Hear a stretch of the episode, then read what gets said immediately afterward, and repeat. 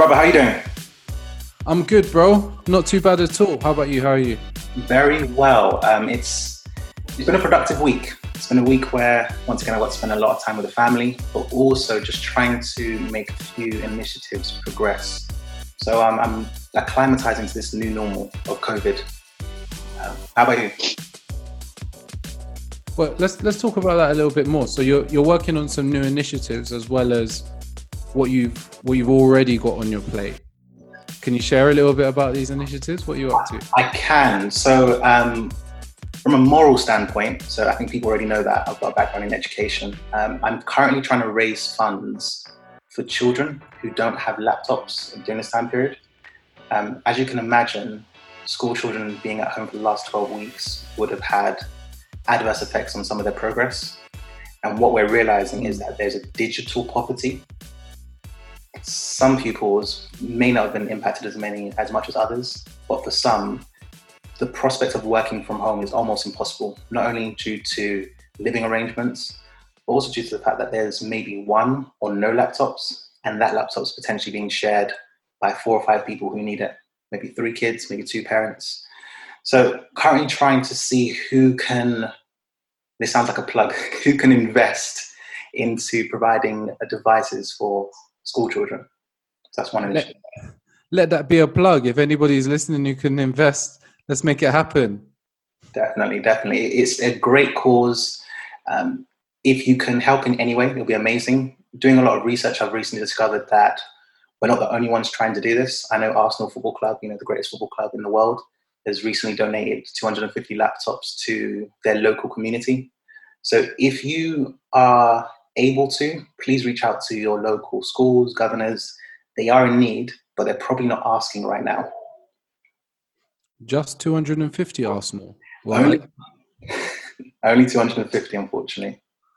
Well, I guess that's about the same as their most recent transfer in terms of value. So yeah, let's not go there. How about yourself? Um, good. Very busy. So working with a lot of startups at the moment and providing just support, consultancy, mentoring.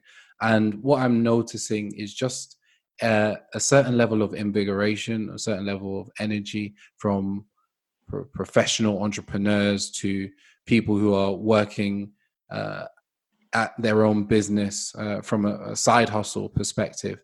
There are a lot of people who want to develop some form of income security, a lot of people who want to be their own boss.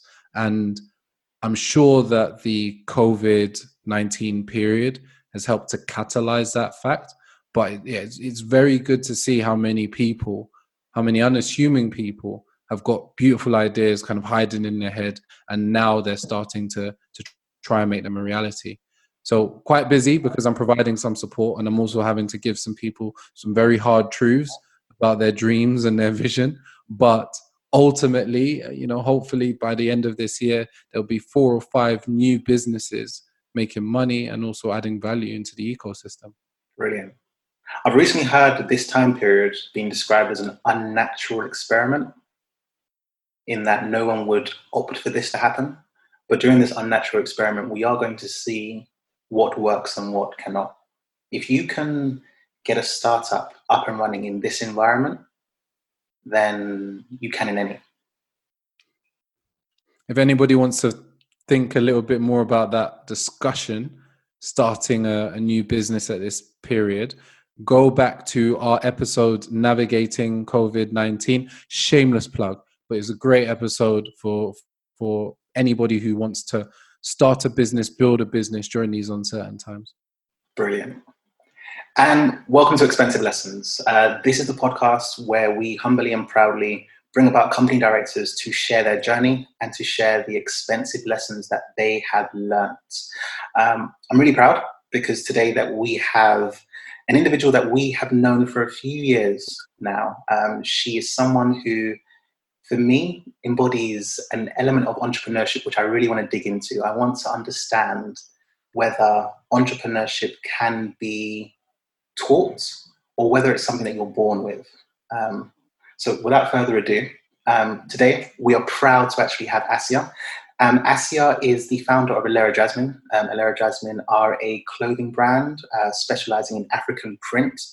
Her ability to innovate has seen her reach the heights of Topshop and start other uh, companies such as the Renatural. So the Renatural are a disruptor in the hair and beauty industry, focusing on applications and processes to perfect and improve just the hair process for women of color or women who just like wigs in general. Um, so Asia, welcome aboard. I hope I didn't butcher that introduction too much, and I'd love you to actually introduce yourself properly. Of course not. Thanks for having me on. Um, I'm bad at intros, but my name is Hasia. I am the founder of the Renatural Alera Jasmine, as Afolabi said. Um, I like to, I, all my brands start with me just liking to make things, and it always spirals into something much bigger than myself. Um, yeah. Let's really get into this because I think that is a great place to start. So you mentioned that all of your brands start with you liking to make things and then almost spiraling into you helping others. Uh, can, can you say more about that? Um, so with my clothing line, I was in university at the time and I noticed some like really great prints that I didn't see anywhere else. So I started to upcycle them for myself um, I uploaded them onto my Tumblr account where I had a good following at the time and it got a lot of traction. And I mean, maybe this is like the um, business side of me. I was just like, hmm, people are really liking this. And then I set up a website on Big Cartel. I remember that so well because I was struggled that first day. Um, and uploaded the pictures, and we sold all of the fabrics in the next week. And I was like, this is this is fun. This is great. Um, so that was that was how that started and um, with the renatural the renatural was more of i had a problem that i really needed to figure out and i tried to figure it out myself and that led me to developing a whole new product and going through the legal process of patenting the product it was a very roundabout way of trying to figure out a quicker way to do things but um, that's how that happened now the renatural which is your latest company um, is currently really promoting the wig fix, which yeah. seen all over the internet um, and across the ocean, where women are able to secure their wigs without using glue. Um, can you just talk to us a little bit, as that's your latest product, about the process of creating that and, and why that was so important to you and why it's important to so many women?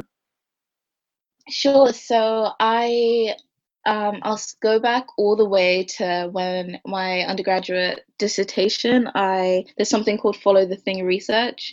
Um, in geography, I studied geography BA. Um, so follow the thing. Basically, it was discovered or I don't know, uh, written by a guy called Ian Cook, and he pretended he was a papaya, and he went to Tesco's and bought the papaya, and that was like his birthplace. And he went back to all the distribution channels, all the way to the seed, all the way to the farmer that conceptualized a farm that he was going to grow his papayas on. And through that um, journey, you explore a lot of like globalization and like unethical distribution practices and like e- uh, the economics of the industry. So I decided to do that with wigs because I knew that the industry was so misunderstood, murky, unethical in a lot of ways, unstandardized, no lack of regulations. I knew that because I wore wigs at the time.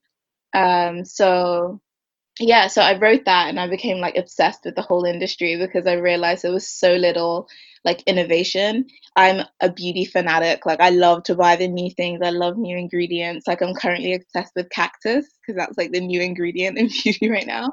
Um, and I noted there was none of that. Nobody was giving me that with wigs. Yes, there were new colors and um, there were different brands and different like quality. Also, they said there were, but no one was giving like new products, and I wasn't getting that excitement in that industry. And it was very much needed because um, wigs can be damaging if they're not worn correctly, which a lot of people like the fast process of like many um, beauty methods. So, and wigs can't give that. You need to be like patient.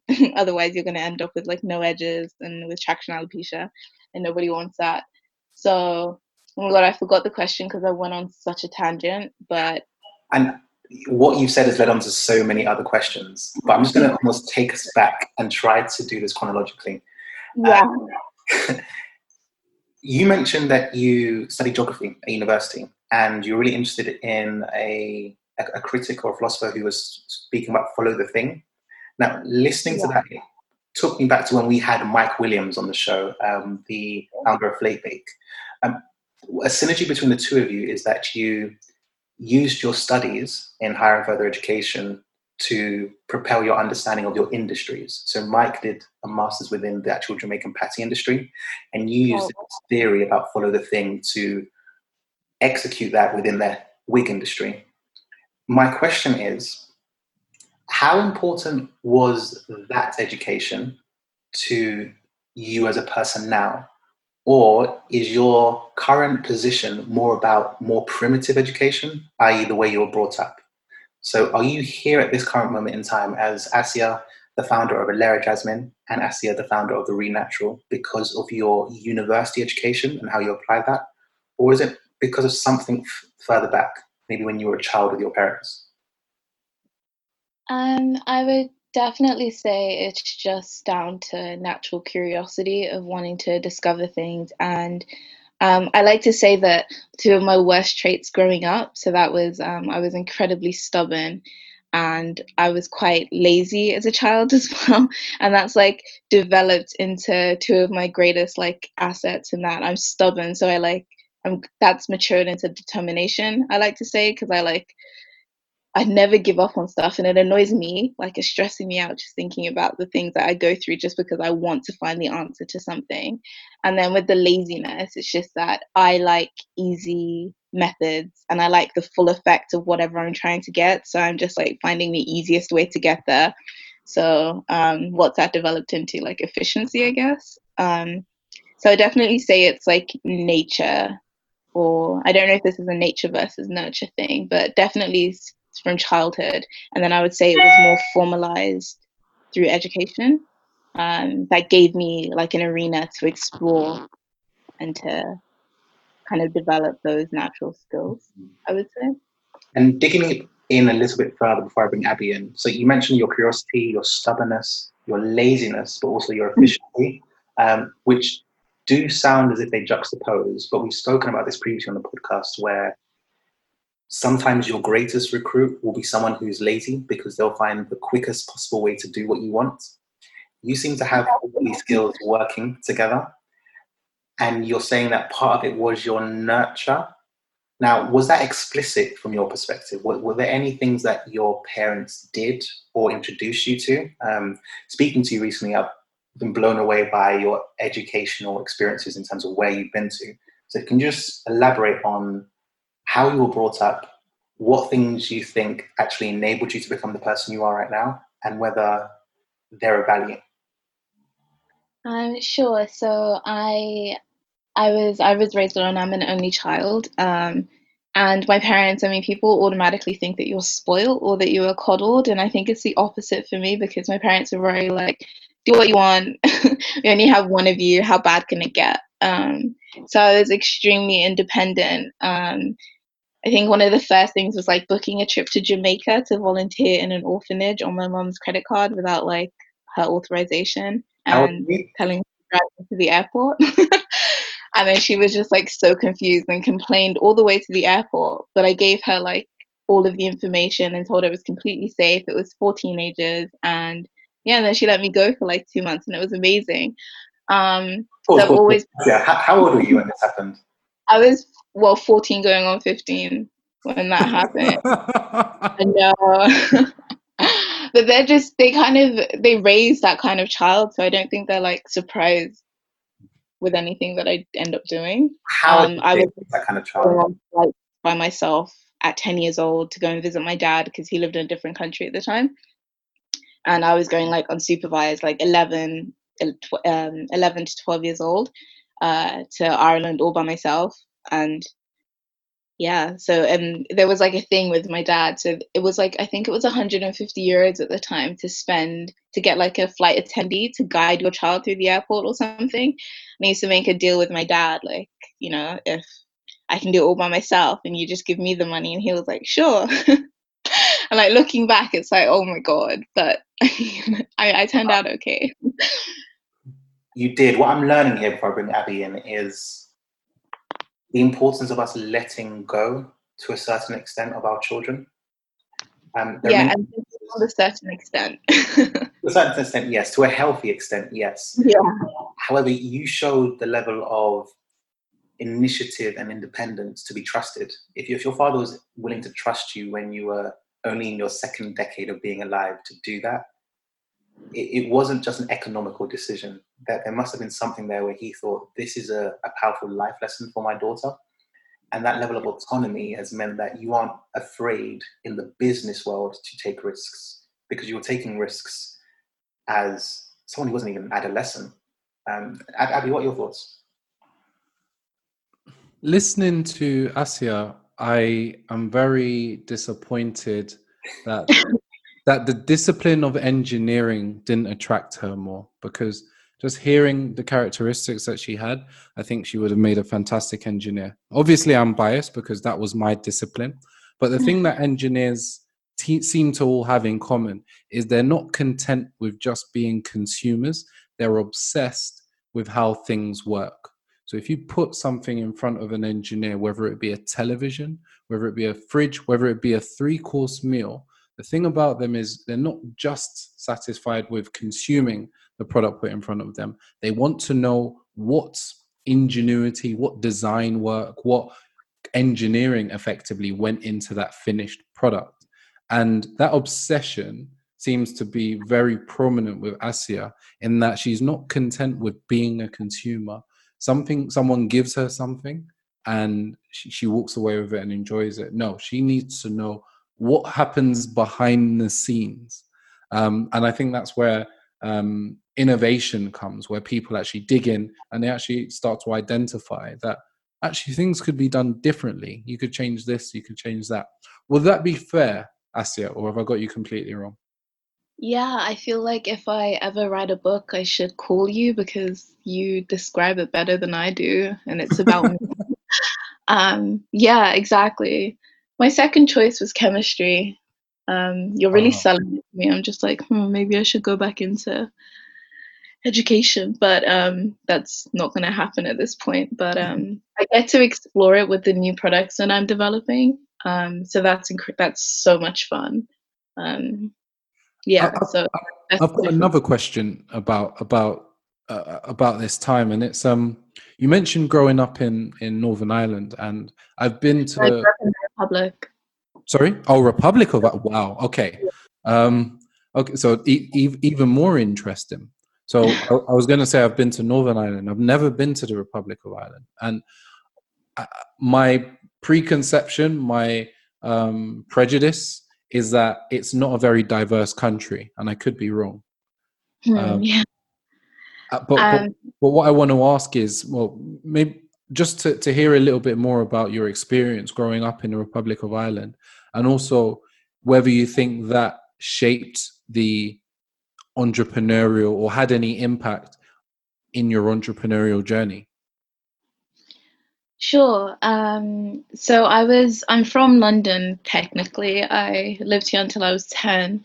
Then we moved to Ireland. Um, yeah, so when I moved there, God, that was like 15 years ago now. I it was very it's it was very different from what it is now. I feel like if I kind of talk about my experiences, someone that lives there now couldn't relate, especially like um, someone in a minority because it was so different. Like I was the first non-Irish person in my school, like non-white Irish, not like British or white, non-white Irish.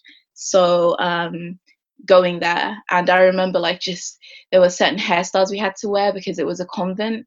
Um, they're not as popular in Ireland anymore. Most of the schools have like congregated into like public schools um, due to a policy like a few years ago. Um, but it was a convent and there were only like four hairstyles to choose from. And I remember like picking the ponytail and obviously our hair grows up. Well my hair grows up and it was a pineapple. And the like the first week all the teachers just like kind of talking like hmm, how are we going to sort this out? And like just like uh, really weird things i remember from when i was a kid. There was um a massive like Ceilidh, like an Irish dance kind of thing at the end of the year. And I remember the teacher telling me to sit out because I didn't match like my makeup and hair just didn't match the style that they were going for and like learning a dance like to a kid that was like a big deal and i remember for the first time like coming from london where everyone is from everywhere um, especially in my school um, i lived in um, north london and going there i just like noticed differences for the first time and i noticed like the way people treat people differently um, including like my parents and yeah, I, I, I became more um, cognizant of like how it's not just you, it's people's perceptions of you from a really young age, I would say. That's what I'll say about that. And do you think that has built in a level of resilience in you? Has that hardened you at all? Has it maybe made you a bit more kind of conscious of yourself in different surroundings? Or has it done the opposite? Has you made you more um, robust, more more um, confident in who you are, and uh, a- able to kind of stand out regardless of what's going on around you? Um, yeah, I would say that it definitely honed my, I don't know, natural ability to be defiant. I don't want to go into horoscopes, but it must be something to do with an Aquarius. Apparently, my friend told me. Um, when people are telling you that something you're doing is wrong or that you're different and it's something that you can't change like it's never something i like beat myself up about it was always quite different like i remember with my friendship group i was the only one with brown eyes um and i remember that being like a thing and it's just looking back it's like brown eyes are like 80% of the world's population um yeah i think it just made me more like resilient um mm just more confident in who I like always was. Like I never felt out of place. I just felt like you, the people around me, aren't experienced enough or have aren't don't have the experiences I have. And I felt sorry for them. That sounds so cocky coming from like a young child, but um growing up it's just my mum and my grandma. Like they just always told me how amazing I was. So it's just like growing up when like other people are telling you that something's wrong with you or that you're different, you're you're to go back to the to the voices that like your of your guardians and like your parents i mean that's like a psychological thing um a voice in our head is um the voice of our first nurturer so to mm. me that was definitely my grandma my mother and i definitely like hear that still to now something that you live with i don't know if you guys hear that or do you know what I'm talking about? No. Absolutely. I mean, first of all, it's it's great to hear, and it's something that I'm. It's a lesson that I'm taking away because I, when when I raise my my children, I want to make them uh, or, or reassure them that even if the world is going left, they should feel comfortable going right. Uh, yeah. And, and, and vice versa. And part of that is just instilling confidence in them. One thing that I'm going to do just by observation is ask my children at a very young age, what do you think? As soon as they're able to talk, I want to know what they think. And I've I've seen the difference between people who've been asked their opinion as young as the age of five and been validated by sharing at that young age versus people who were encouraged to stay silent when there are adults in the room. Um, and the the other thing that I'll take away from what you said is your experience at a very young age allowed you to feel comfortable standing out, and also um, it it reassured you that even if you were different, it didn't mean that you were wrong, and that's I think another area where we are so tempted by society to conform that mm-hmm. sometimes if we have an idea which will take us off the beaten track, we might discard it because it will take us away from what everyone else is doing. But by being forced in a, into a into a space where you're already different by no fault of your own, and you learn to feel comfortable being different, then that will, I'm sure, encourage you as an entrepreneur to think differently, to innovate. And that was one of the first things that you mentioned during this discussion that you know you're always looking for innovation, which in a sense is how do I do things differently? you articulated that perfectly. it, it's, it's truly incredible to hear because I'm struggling to separate entrepreneurship and life. And we previously said that, well, the business will never be greater than the entrepreneur. And I think it's one of the reasons why I'm really fascinated by you, Assia, and your upbringing because what I'm hearing is the level of autonomy that your parents gave you, but also the affirmation that they gave you hand in hand to do what you felt was right. The words that you stated, or the words in your head, um, originate from your first nurturer is so powerful and reminds us to be extremely intentional with our children. Mm-hmm. I'm, I'm interested in, I was fast tracking you now. We've spoken about those early years. I wanted to go back to university. Um, I, th- I, believe it was a few weeks ago that I learned that you went to university in the Korea. Yeah, I took a few semesters out in Korea, which was fun. Please, can you explain how and why and how that may have added to Assia, the entrepreneur, today? Mm, um, so there was just an opportunity on the course. I mean, it's geography, so it's not too far fetched. Um, and I chose Korea because it was the only option. um, and Korea is like it's an incredible country. I've always wanted to, always been like fascinated with like um, countries like Korea and Vietnam and um, Cambodia and how they uh, have developed Singapore as well because it's just um, not that they're um, comparisons that you can make to Africa, but it's just interesting to see how they've developed because, yeah. So I went to Korea during um during my time there. I did visit a few like processing factories. So they don't have like manufacturing facilities as they as much as they do in China. They have some really high end um, facilities where they process hair, and it's more like an auction. So I went to a few of those out of interest. I literally found them online. Um, Google Translate, the website works perfectly, and that was automatically installed. And yeah, I just showed up. I wasn't buying anything, so I really stood out. Not because I was just some black girl in a room full of like older Asian men auctioning off hair, but I wasn't buying anything. So they were just like, Are you buying anything? And I was like, No, I just came to have a look. um, so that was really interesting. Like just seeing the different quality, like grades of hair and like um, they were quite all of them were really um, um, secretive with how they sourced the hair. yeah, just yeah. So you um, seeing seeing the manufacturing process live was interesting, and that definitely kind of sparked my interest with the whole wigs and the distribution model and manufacturing processes of wigs. Um, apart from that, it just you know made me curious and taught me that like you can do random things and get away with it and learn from it. It's that curiosity once again. Um, I was yeah. asked several years ago which one trait do I believe is the most essential in young people, which is very difficult because there are so many. And I decided that it would be curiosity because curiosity decides that the teacher is not the fountain of knowledge, and curiosity is the one who chooses to see what could be whilst living with what is.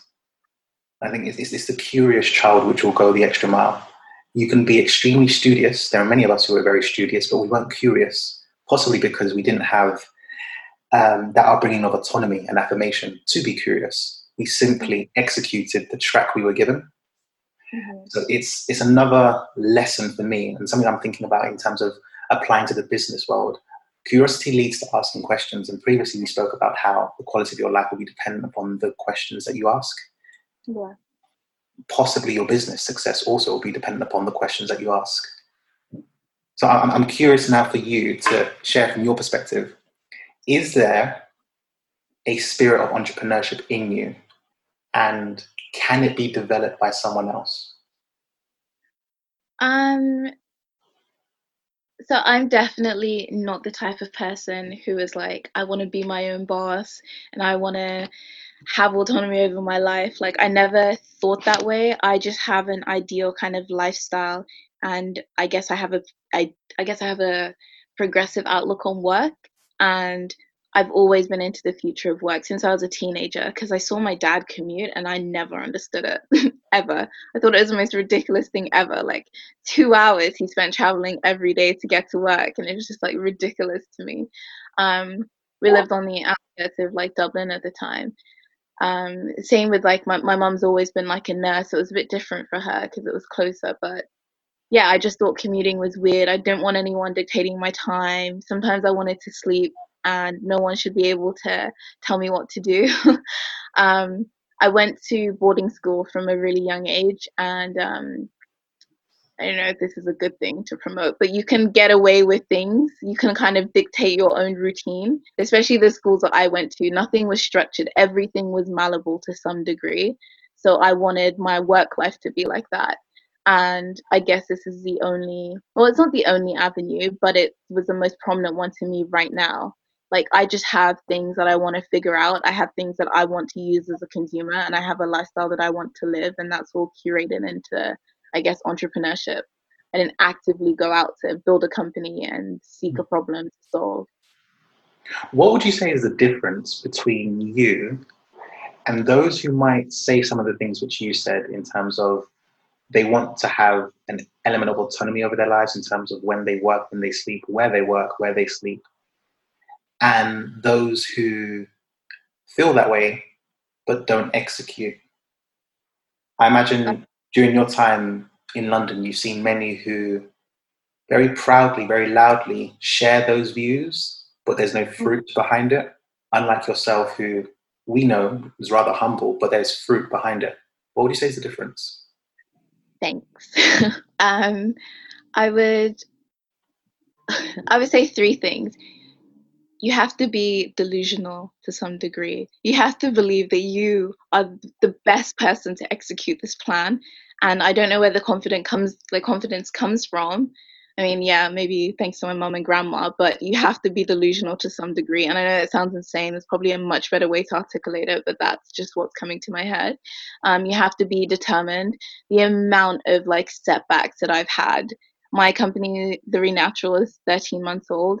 The amount of setbacks that I've had in the 13 months and the six months prior to developing the product and setting the company up and stuff. I just I mean, we'll be here until I don't know December talking about them if I, if you guys let me because honestly it's momentous and I've had more setbacks and wins and that's as a natural as a human being you feel the pains and the setbacks more than you do the wins because it's like a hundred can people be like I love your product one person could be like oh it doesn't work for me um, I need more advice and then it just you know ruins like everything but and I'm that's something I'm learning to take the um, compliments like I do criticism. Mm. Um, and then the third thing is privilege. Um, that's something that I really I didn't like struggle with, but I had to come to terms with. I am lucky in the way that if so I had to kind of sort this out with my parents because even though they are very supportive of everything that I do, they did want me to go into a more predictable career path so that I could have stability. And I thought it was because they didn't support me, but it's like, no, these are immigrants that know how hard it is to build a career and financial stability, and that's all they want for you. It's not like, yeah. So that's something I had to come to terms with. And I have parents that I have a grandma and an auntie and a mom that if everything was to go to shit, I don't know if I can swear on this, but if everything was to go to shit today, I can go back to my grandma's and be like, hey, I need to sleep in your guest room because I don't have any money. Not everyone has that, you know, and people have dependents. People my age are looking after their parents already because they're sick or because they need um, financial help. People, um, some of my friends have kids. Um, I have one of my friends that has like a 10 year old and like just our conversation sometimes she's like trying to get him in secondary school and i'm just like oh how do i figure out like i don't know how to figure out i don't know um how to fix something in the bathroom or something. Some basic like household things that she obviously has more of a grasp on than me. Um so like that freedom to explore and that freedom to fail to some degree like it would have been terrible if i failed i would have been i would have felt awful going back to my parents with no money or anything. Um, but I had the chance to do that, and not everyone has a chance or the. I would say like um the soft underbelly, like I don't know, like a trampoline that if you fall, you like can bounce back. Yeah, and it is hard as a black woman um, and it's not like i came from it's not like i came from a family of millionaires my parents are middle class but I still had privilege to some extent. And that's difficult for a lot of people to accept because I don't want anyone invalidating all my hard work, but it's something that must be like acknowledged for sure. Extremely honest. It's very, very honest. Thank you. And I, I think it's it's worthwhile just unpicking some of those snapshots that you mentioned. So that that freedom to fail is something which we want for all of our children. So I don't think anyone can look down upon it because we want them to have that opportunity to try and fail fast and fail again if necessary. Um, yeah. You mentioned being able to be disillusional, which I agree is actually the right term because it is disillusional to think that man can fly. But if it is executed, it's brilliant. And I think you want that level of curiosity to promote someone to feel disillusioned that they can do it with affirmation that they have. You mentioned being determined and your privilege. And together, it does make sense how and why you've been able to do it. There potentially is something else, I'm not too sure what it is. Abby,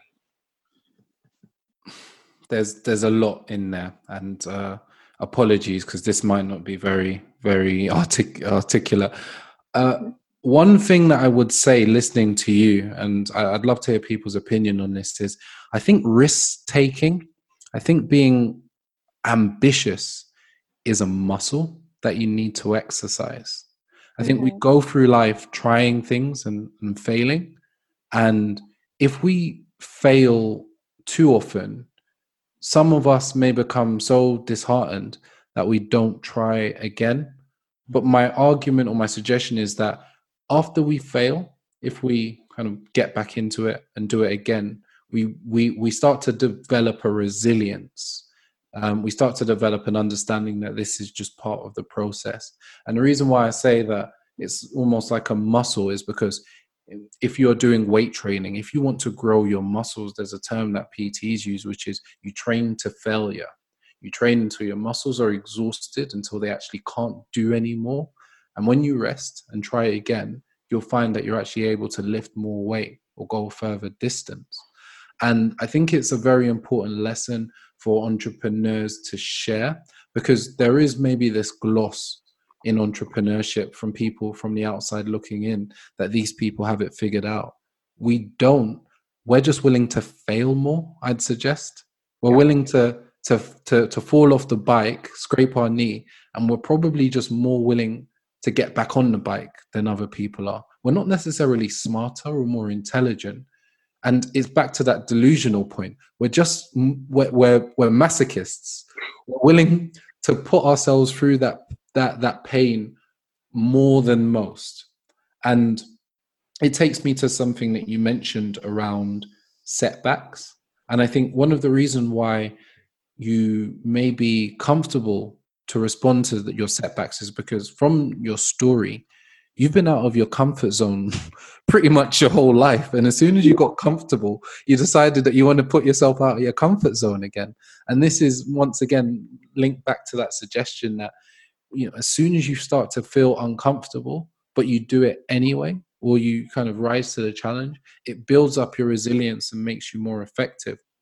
Mm-hmm. so so i do have a question for you asia and i think it will come from better come from you than from me because you mentioned some of the challenges that you face being a woman in in an industry which is definitely male dominated and mm-hmm. i currently work with a lot of uh, female uh, startups uh, female run startups. And I do notice that there are definitely challenges that as a man I'm not experiencing firsthand. And um, I, I'm, I'm currently speaking on behalf of the women who are trying to build a, a business and are failing in that not in that the, the business isn't working but they're experiencing those setbacks that you talk of.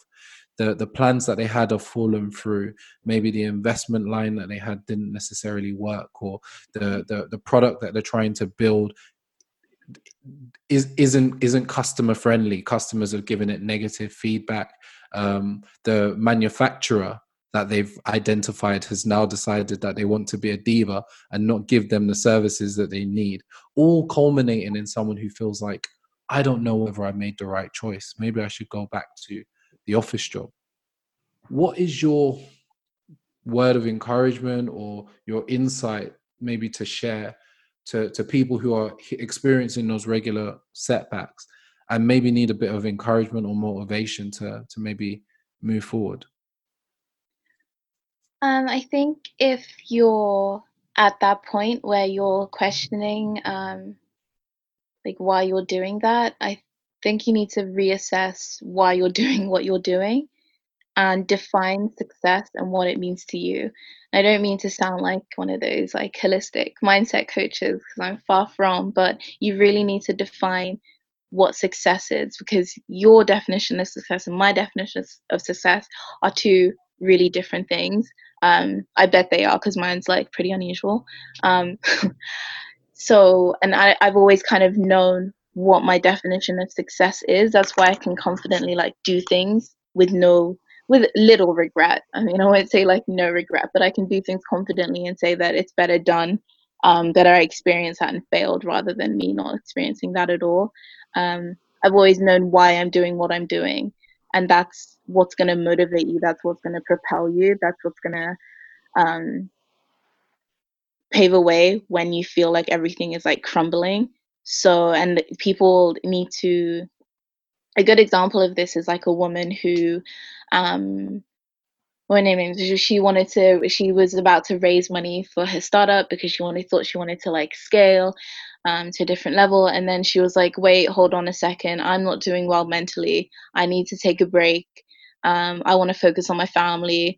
I want to run the business um, in my within my own time and the business is doing like very well. I mean it's still making six seven figures a year but she didn't want to reach that level of scale because of her mental health and because of what she defined success to be and that is being in a really good healthy mental state and taking care of her family at this point in time. So it's just like people need to just redefine what success means to them and then realign their process and their um, goals to facilitate that. That's what i would recommend I'm sorry if that's like too actionable, but that's what you need to do because running a business is not about you. It's about serving customers, it's about bringing something to market. And that in turn fulfills whatever you want to get out of running a business or starting a business. In my opinion, of course. we uh, well, I second that. no, I, I was just going to say, I absolutely second that statement. I think if you are going to go into business, I'll keep it brief. You are going into an environment where you are of service. You are serving others. And I would encourage people to have their success criteria definitely about what they want to achieve for their life. And you talked about um, having your having your work operating around life, which I think is very important. Mm-hmm. The other thing I would say is that it's important to have a love for the people that you're serving. And if you can serve those people, even if you're not necessarily making tons of money, if that brings you value, then in my book, that's success. Agree with you. Peaceful. I'm just I'm just savoring this for a moment because um, there are a few things that you mentioned which I think, extremely powerful and worth listening to again. At, at some point, I would love this podcast, a podcast which started during COVID, to be almost labeled the podcast about failure. Because it's not, as Abby mentioned, the podcast where people who've made it speak about how they made it, but it's more so people who've tried and failed speak about what didn't work and how it might have worked better and how it is working now. And I, and I wish people had that mindset shift to believe that they could, if they tried a little bit more and were willing to decide on what success is for them. Um, success is definitely subjective, and I'm, and I'm, interested in asking you the question: of What is success to Hassia? What does success mean to me? Yes.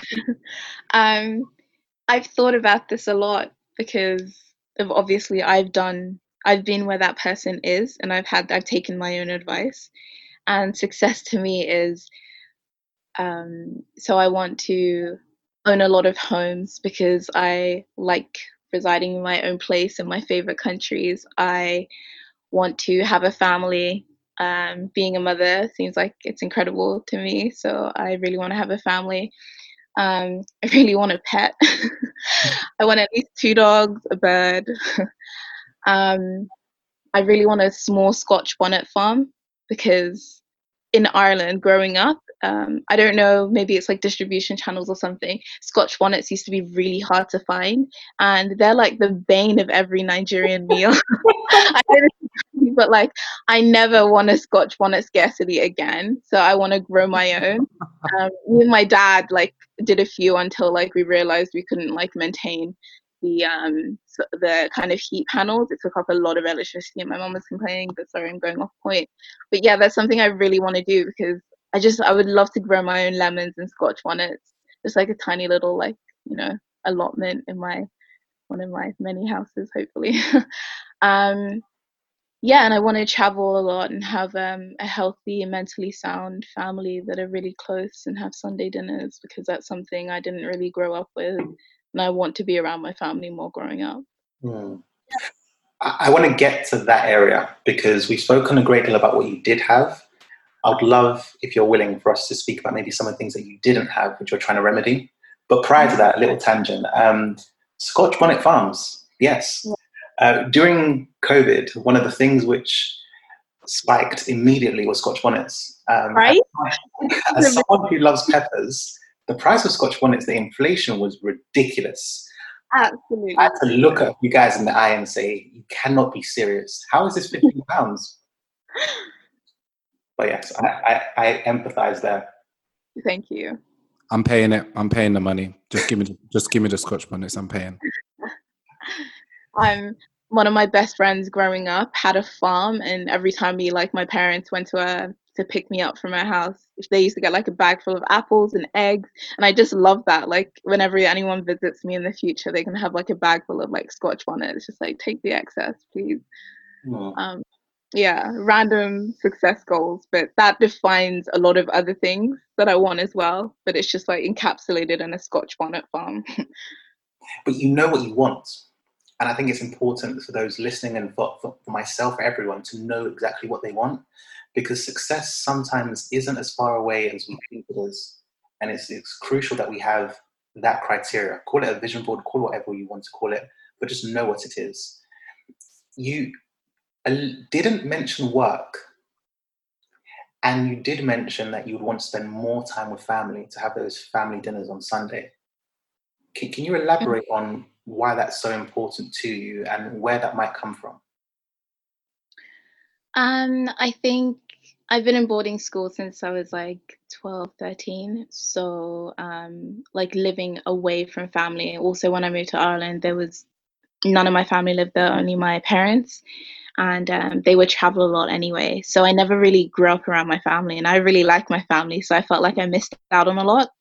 Um, like now that I'm an adult, this is clearly like a relationship that I build personally with in members of my family, but it's something I definitely want more of. Um, and what was the other thing? Sorry, what was the question before? So, so you've spoken about um, how you were almost separate from your family and why it's so important. Um, you didn't mention work in your success criteria for the future. Where would mm. work play in that future? I may change this in the I may change this in the future. Um, I don't encourage anyone to take after me because it might not be the healthiest way to look at work. But work is very intertwined with how I like live and what I believe in. So with what I'm doing now, for example, with the Renatural, it's an industry that I'm just so I use personally, I'm involved in as a consumer, and I have been for decades. Well, okay, I won't go that far for a decade. Um, I wasn't wearing wigs at like five. Um, it's yeah, it's something that like I really want to see change. So it's like it's so ingrained in like what I'm doing. I would be involved in it in that capacity. Like it's something like not even worth mentioning because it's such a key factor. Like I didn't mention the fact that I would hopefully be alive because obvious that's so obvious i would hope that i'm alive um, it might be a terrible analogy to make and i might have a really bad work life balance but i mean we'll see things are going well for now um, maybe we'll come back to that in the future you love your industry and there's no shame in that there's there's no shame in loving your industry and maybe at some point in the coming weeks abby and i can speak about some of the challenges we've had in terms of loving certain things and maybe not willing to give them up when mm-hmm. everyone around you is just saying, well, you should really give this up. Um, I mm-hmm. remember the f- first time we spoke or met years back. I remember being shocked at how much you knew London Virgin Hair. Um, I remember you saying that you would actually purchase from us, and I thought, this girl is actually a, a wig fiend. She, she loves a wig. um, where does that come from? Is it the the convent where you had to have certain hairstyles and you just decided actually when you come of age you're going to do it the way you want where, where does that come from i actually have never thought about it that way until now surprisingly um, I, I I don't think so. I think in during A levels, I just was obsessed with YouTube, and I used to watch a lot of YouTube videos and try and imitate them. Um, and that just made me really creative with like makeup and hair and stuff. And it's not something I ever wanted to do because I just don't like touching people. I don't like, so I couldn't be a hairstylist. Um, and it also didn't, I had to actually like work to be a hairstylist. It's not something unless you had products or something. So I knew that wasn't an avenue I wanted to take necessarily. But I'm just obsessed with the industry, yes, but with the lack in the industry, with the white space in the industry. That is what I'm like obsessed with. I'm just like, how are there 150 million people that wear wigs three times a week and we're still using the same products from 1939 used in French theater? Like how, you know? So yeah, I mean, when I'm my mom bought this face cream and it's like made out of tilapia skin and it's sourced from some lake in Oman somewhere, and it's just like look at the extent that we explore and um, um, we study like beauty products, like why why are wigs like always the ugly sister of the industry? Mm. Even though it's growing faster than skincare at 16.4% year over year, and skincare is growing at 8%, yet skincare gets like all the Innovation. all the hype, yeah, and PR and stuff. Yeah, just the, the the lack, the white space industry. I'm like obsessed with. You go on about it. I shouldn't. Speaking about innovation, um, the Renatural was really launched by the Wig Fix. I know that you've got new products coming, and I know that you spent time ensuring that the product or the Wig Fix was secure, um, mm-hmm. literally, but also um, legally in terms of patenting. Uh, mm-hmm. Why was that so important to you? Um, this is from a purely a business standpoint. Um, patents are like having a lunchbox in a lunchroom and you can imagine you're in primary school and everyone has their little slots. I don't know if you have that in primary school. And then you put your lunchbox in there and the teacher closes the door. Anyone can still go in that room and take anyone's lunchbox, but everyone knows that that's Hassia's lunchbox because it's in Hassia's slot. So a patent is a bit like that. Like you have to actually enforce a patent for it to be effective. So it's great having a patent because it deters a lot of copycats, but then you have to actually enforce it, and that can be far more expensive than the patent itself. And the patent itself can run into tens of thousands of pounds. Um, so you have to, I think, in this day and age, especially because we're heavily online. I mean, we're solely online right now. Um, it's important to think innovatively on how to protect your brand online. So that involves um, trademarking because that really enforces all your DMCA takedowns and your trademark. Um, yeah, so trademarking and then having like a online brand protection software that can source all of your content and source the wig fix or anything to do with the wig fix and be like, is this yours? Yes, and then take it down and file the claim automatically. That's important to have. Um, Chinese border control is getting a lot better. So if you file your trademark in China, you can also get it enforced at the border there, and that's something we're in the process of doing. And um, enforcing, yeah, your trademark and your design, your copy, your design right in different countries that you're like most notably in. So for us, it's the UK and US. So that's where we have like the most like legal protections. But online, um, I would say that's like it's like raining outside, and that's like the umbrella and then like your raincoat and your boots are like brand building.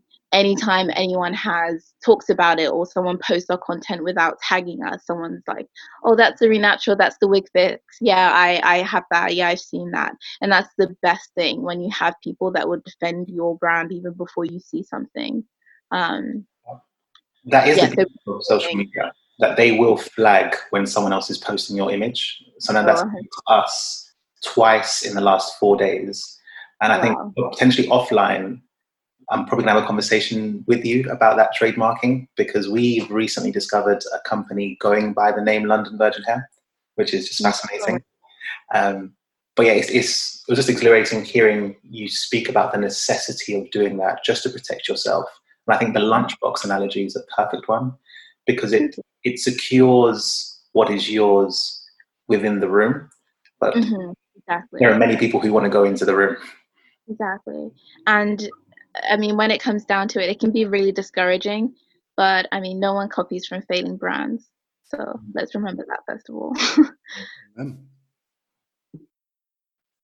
Happy. One one thing I know about you, Asia, is you definitely have a heart for young entrepreneurs. Um, actually, that's not true. You have a heart for all entrepreneurs in, in the industry. You're very forthcoming with information to, to help build other startups. You're very forthcoming with, with support and advice about how other companies can grow their brand. So I do want to ask you one question in a moment about who in the, who in our industry is currently killing it. Um, because I know that you, you you scan far and wide, and I know that you keep an eye on who's doing well and you give credit where credit is due. But before I ask you that question, I'd really like to get your uh, perspective on being a black female entrepreneur in the UK at the moment. What is the landscape like for you? What is the landscape like for women like you? And are there any um, opportunities that people in your position need to be taking hold of with both hands in order to grow? Um, so I'll start with the uh, second question. Go for it. The black female in the UK. I so I don't go to like many events because I just I mean you can't really right now.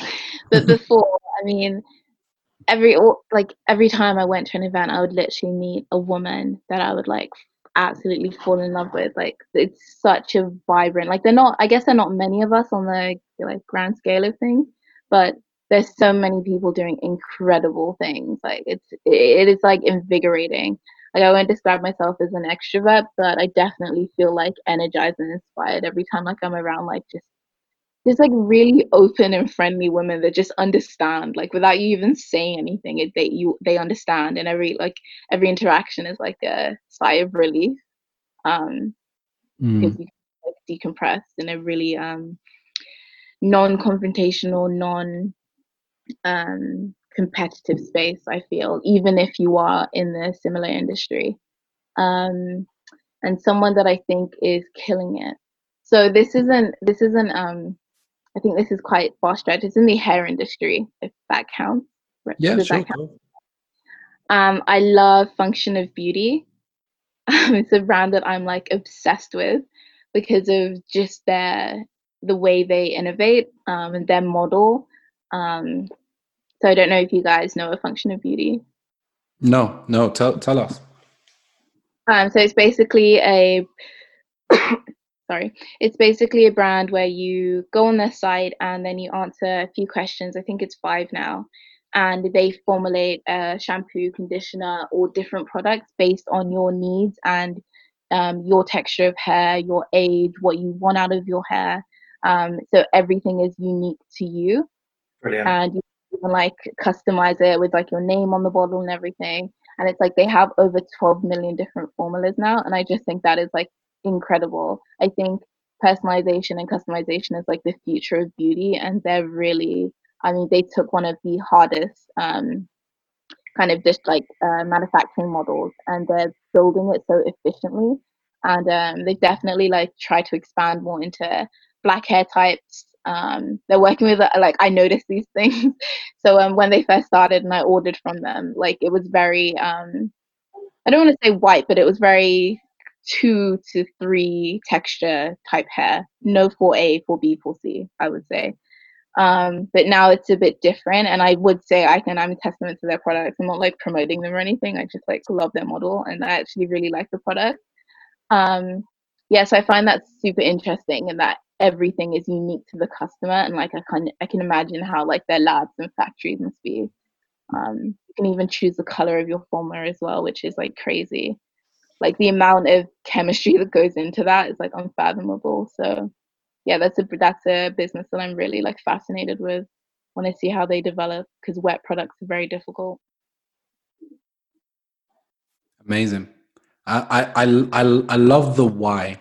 So the reason why I asked you that question is because I knew the the who wouldn't be as interesting as the why, and the why is there are so many lessons in a, a brand um, that that like that, and this this company is getting a, a, free plug right now, and credit to them because they're innovating.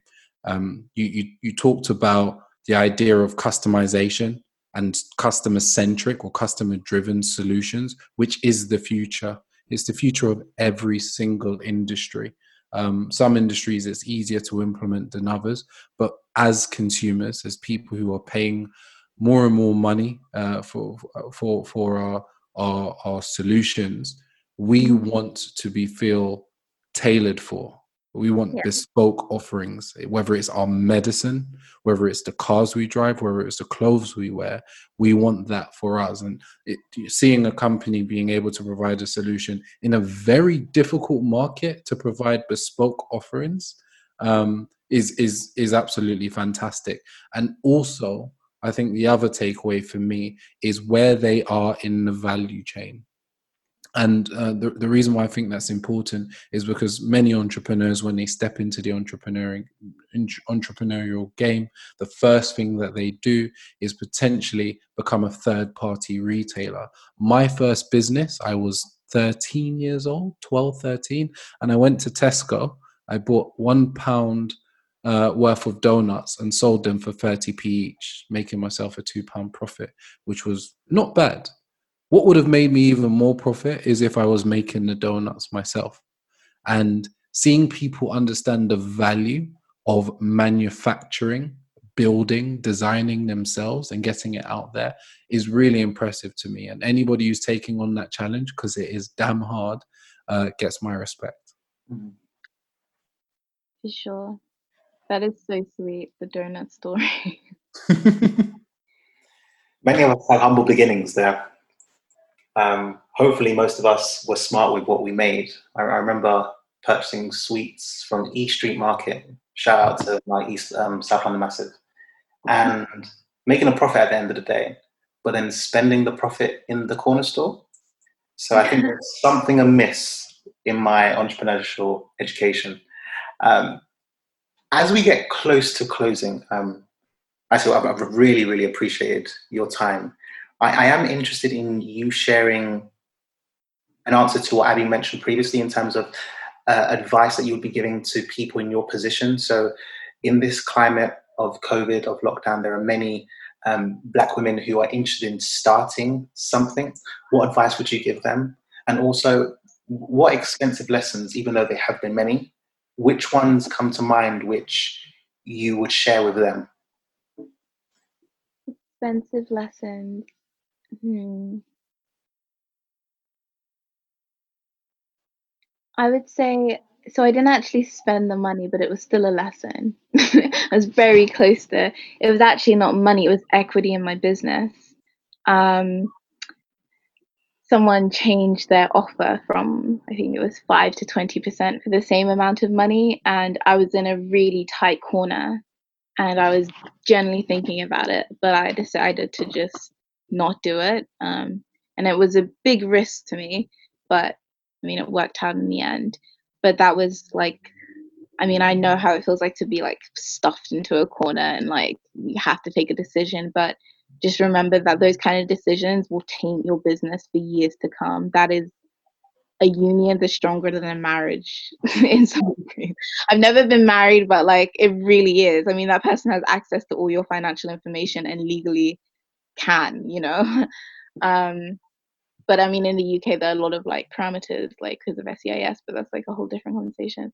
But yeah, it's a big decision. So like, yeah, just don't take decisions like that lightly. And in in the times that we're in, I mean, everyone is very melancholy with everything going about. Like when this first started, people were like really worried. And I think that I was a bit desensitized because I do still have friends in Korea who were freaking out about this in December and were warning me that this is a serious problem and I should take this seriously. It's going to like spread because if it's already like affecting Korea at that time, um, it's definitely going to affect the UK because, as we've shown, we have um, we're not as capable as dealing with um, threats such as that. um, but I was always really optimistic. I kind of saw that people would be leaning to um, online resolutions more. And that's kind of shown with e commerce. I mean, our industry is technically booming. I mean, if you take purchasing power, it's changed from 13 to 30% in the last four months to from on online to, I mean, from offline to online that is insane. There's so many more people shopping online, so many more customers to target. Um, and like all these bigger corporations, they say are spending less on advertising and marketing. That um, that's great for brands that can afford to spend things um, afford to spend money on marketing and things. Because I mean, the cost of um, like Facebook ads and Instagram ads, Pinterest ads, TikTok, Snapchat, they're all lower in um at this moment. It's probably going to like bounce back in the next few months but i mean it's a great time to take advantage of just a change. And people um, are always looking for things like self-improvement products. Those industries have always been booming. I've been obsessed with like a company called touchland like hand sanitizer and i've known about them for like two years now and to see them just have like a huge boom and I mean, this is like no one could have foreseen this. You know, they couldn't plan a global pandemic. You know, um, so some businesses are really thriving. Um, there's Bippy as well, which is toilet roll. So all these like kind of D2C brands that have been doing well, but have really like taken off due to the pandemic. Um, just being inspired by different stories like that. Um, yeah, just stay, stay um, optimistic when everyone is being like pessimistic and you'll go far. Comes back to the delusion. Agreed. That is the spirit of entrepreneurship. That optimism during any time period is what makes entrepreneurs entrepreneurs. I would like to believe that leaders are not born, that you can cultivate attributes of leadership. Mm-hmm. And I would like to believe that you can learn how to be an entrepreneur However, from what you have shared with us, there are certain fundamental ingredients which we need to almost be given in our formative years and our early years mm. so that we can build upon them. Um, now, if people are listening to this and they, like me, did not have those, do not worry, you can still foster them um, artificially. You can seek the the knowledge, the insight, the experience. You can listen to podcasts, you can read books, etc., etc. You can ensure that you are around those who have what Aasiyah has. But it's something for us to learn from. I've learned a great deal as a father and as an entrepreneur. Um, so I thank you for joining us, Aasiyah. It has been an absolute pleasure. Thank you. Um, I feel like I have to say this in addition to your last point, there's so many different elements that I think that um, make you a good entrepreneur. So I think everyone has at least a few of those elements, but it's just about cultivating them.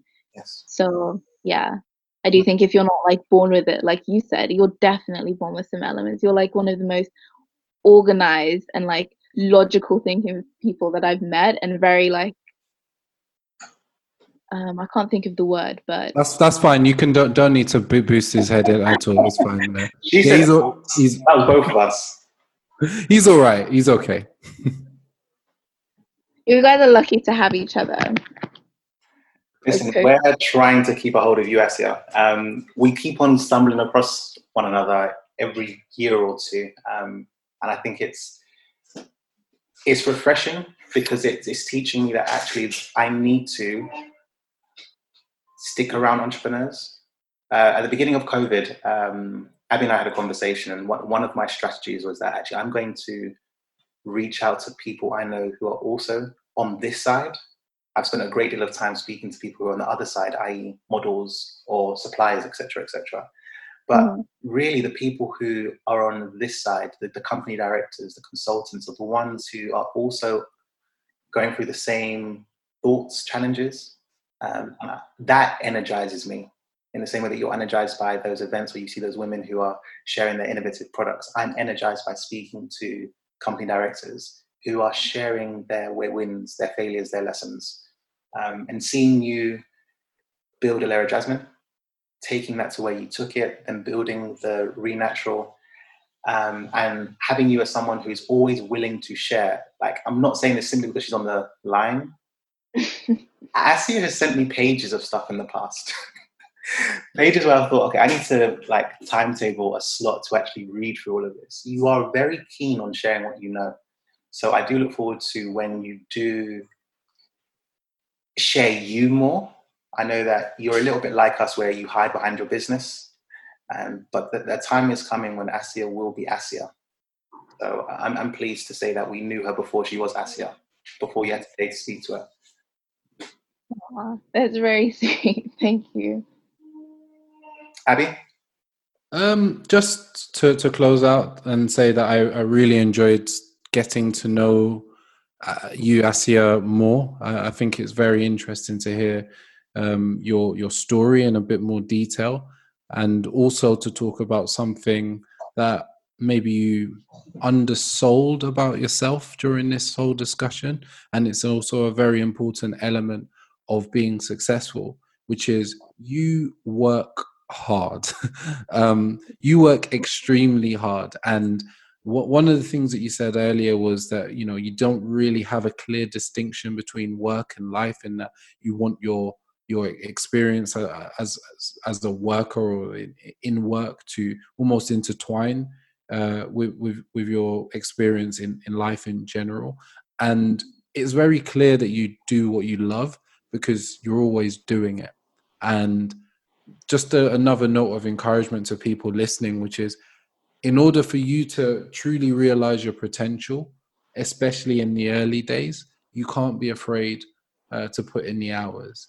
Um, and if you're struggling to put in the hours, then similar to what Aasiyah said earlier, um, you might need to reassess your success criteria because it may mean that if you don't want to put in the hours, then it's not actually something worth doing for you. Mm. Um, so really encouraged by by what I've heard today. Um, really looking forward to to hearing who this episode touches because I believe it's going to touch a lot of people and what kind of feedback we get back. And also looking forward to having you on again, Aasiyah.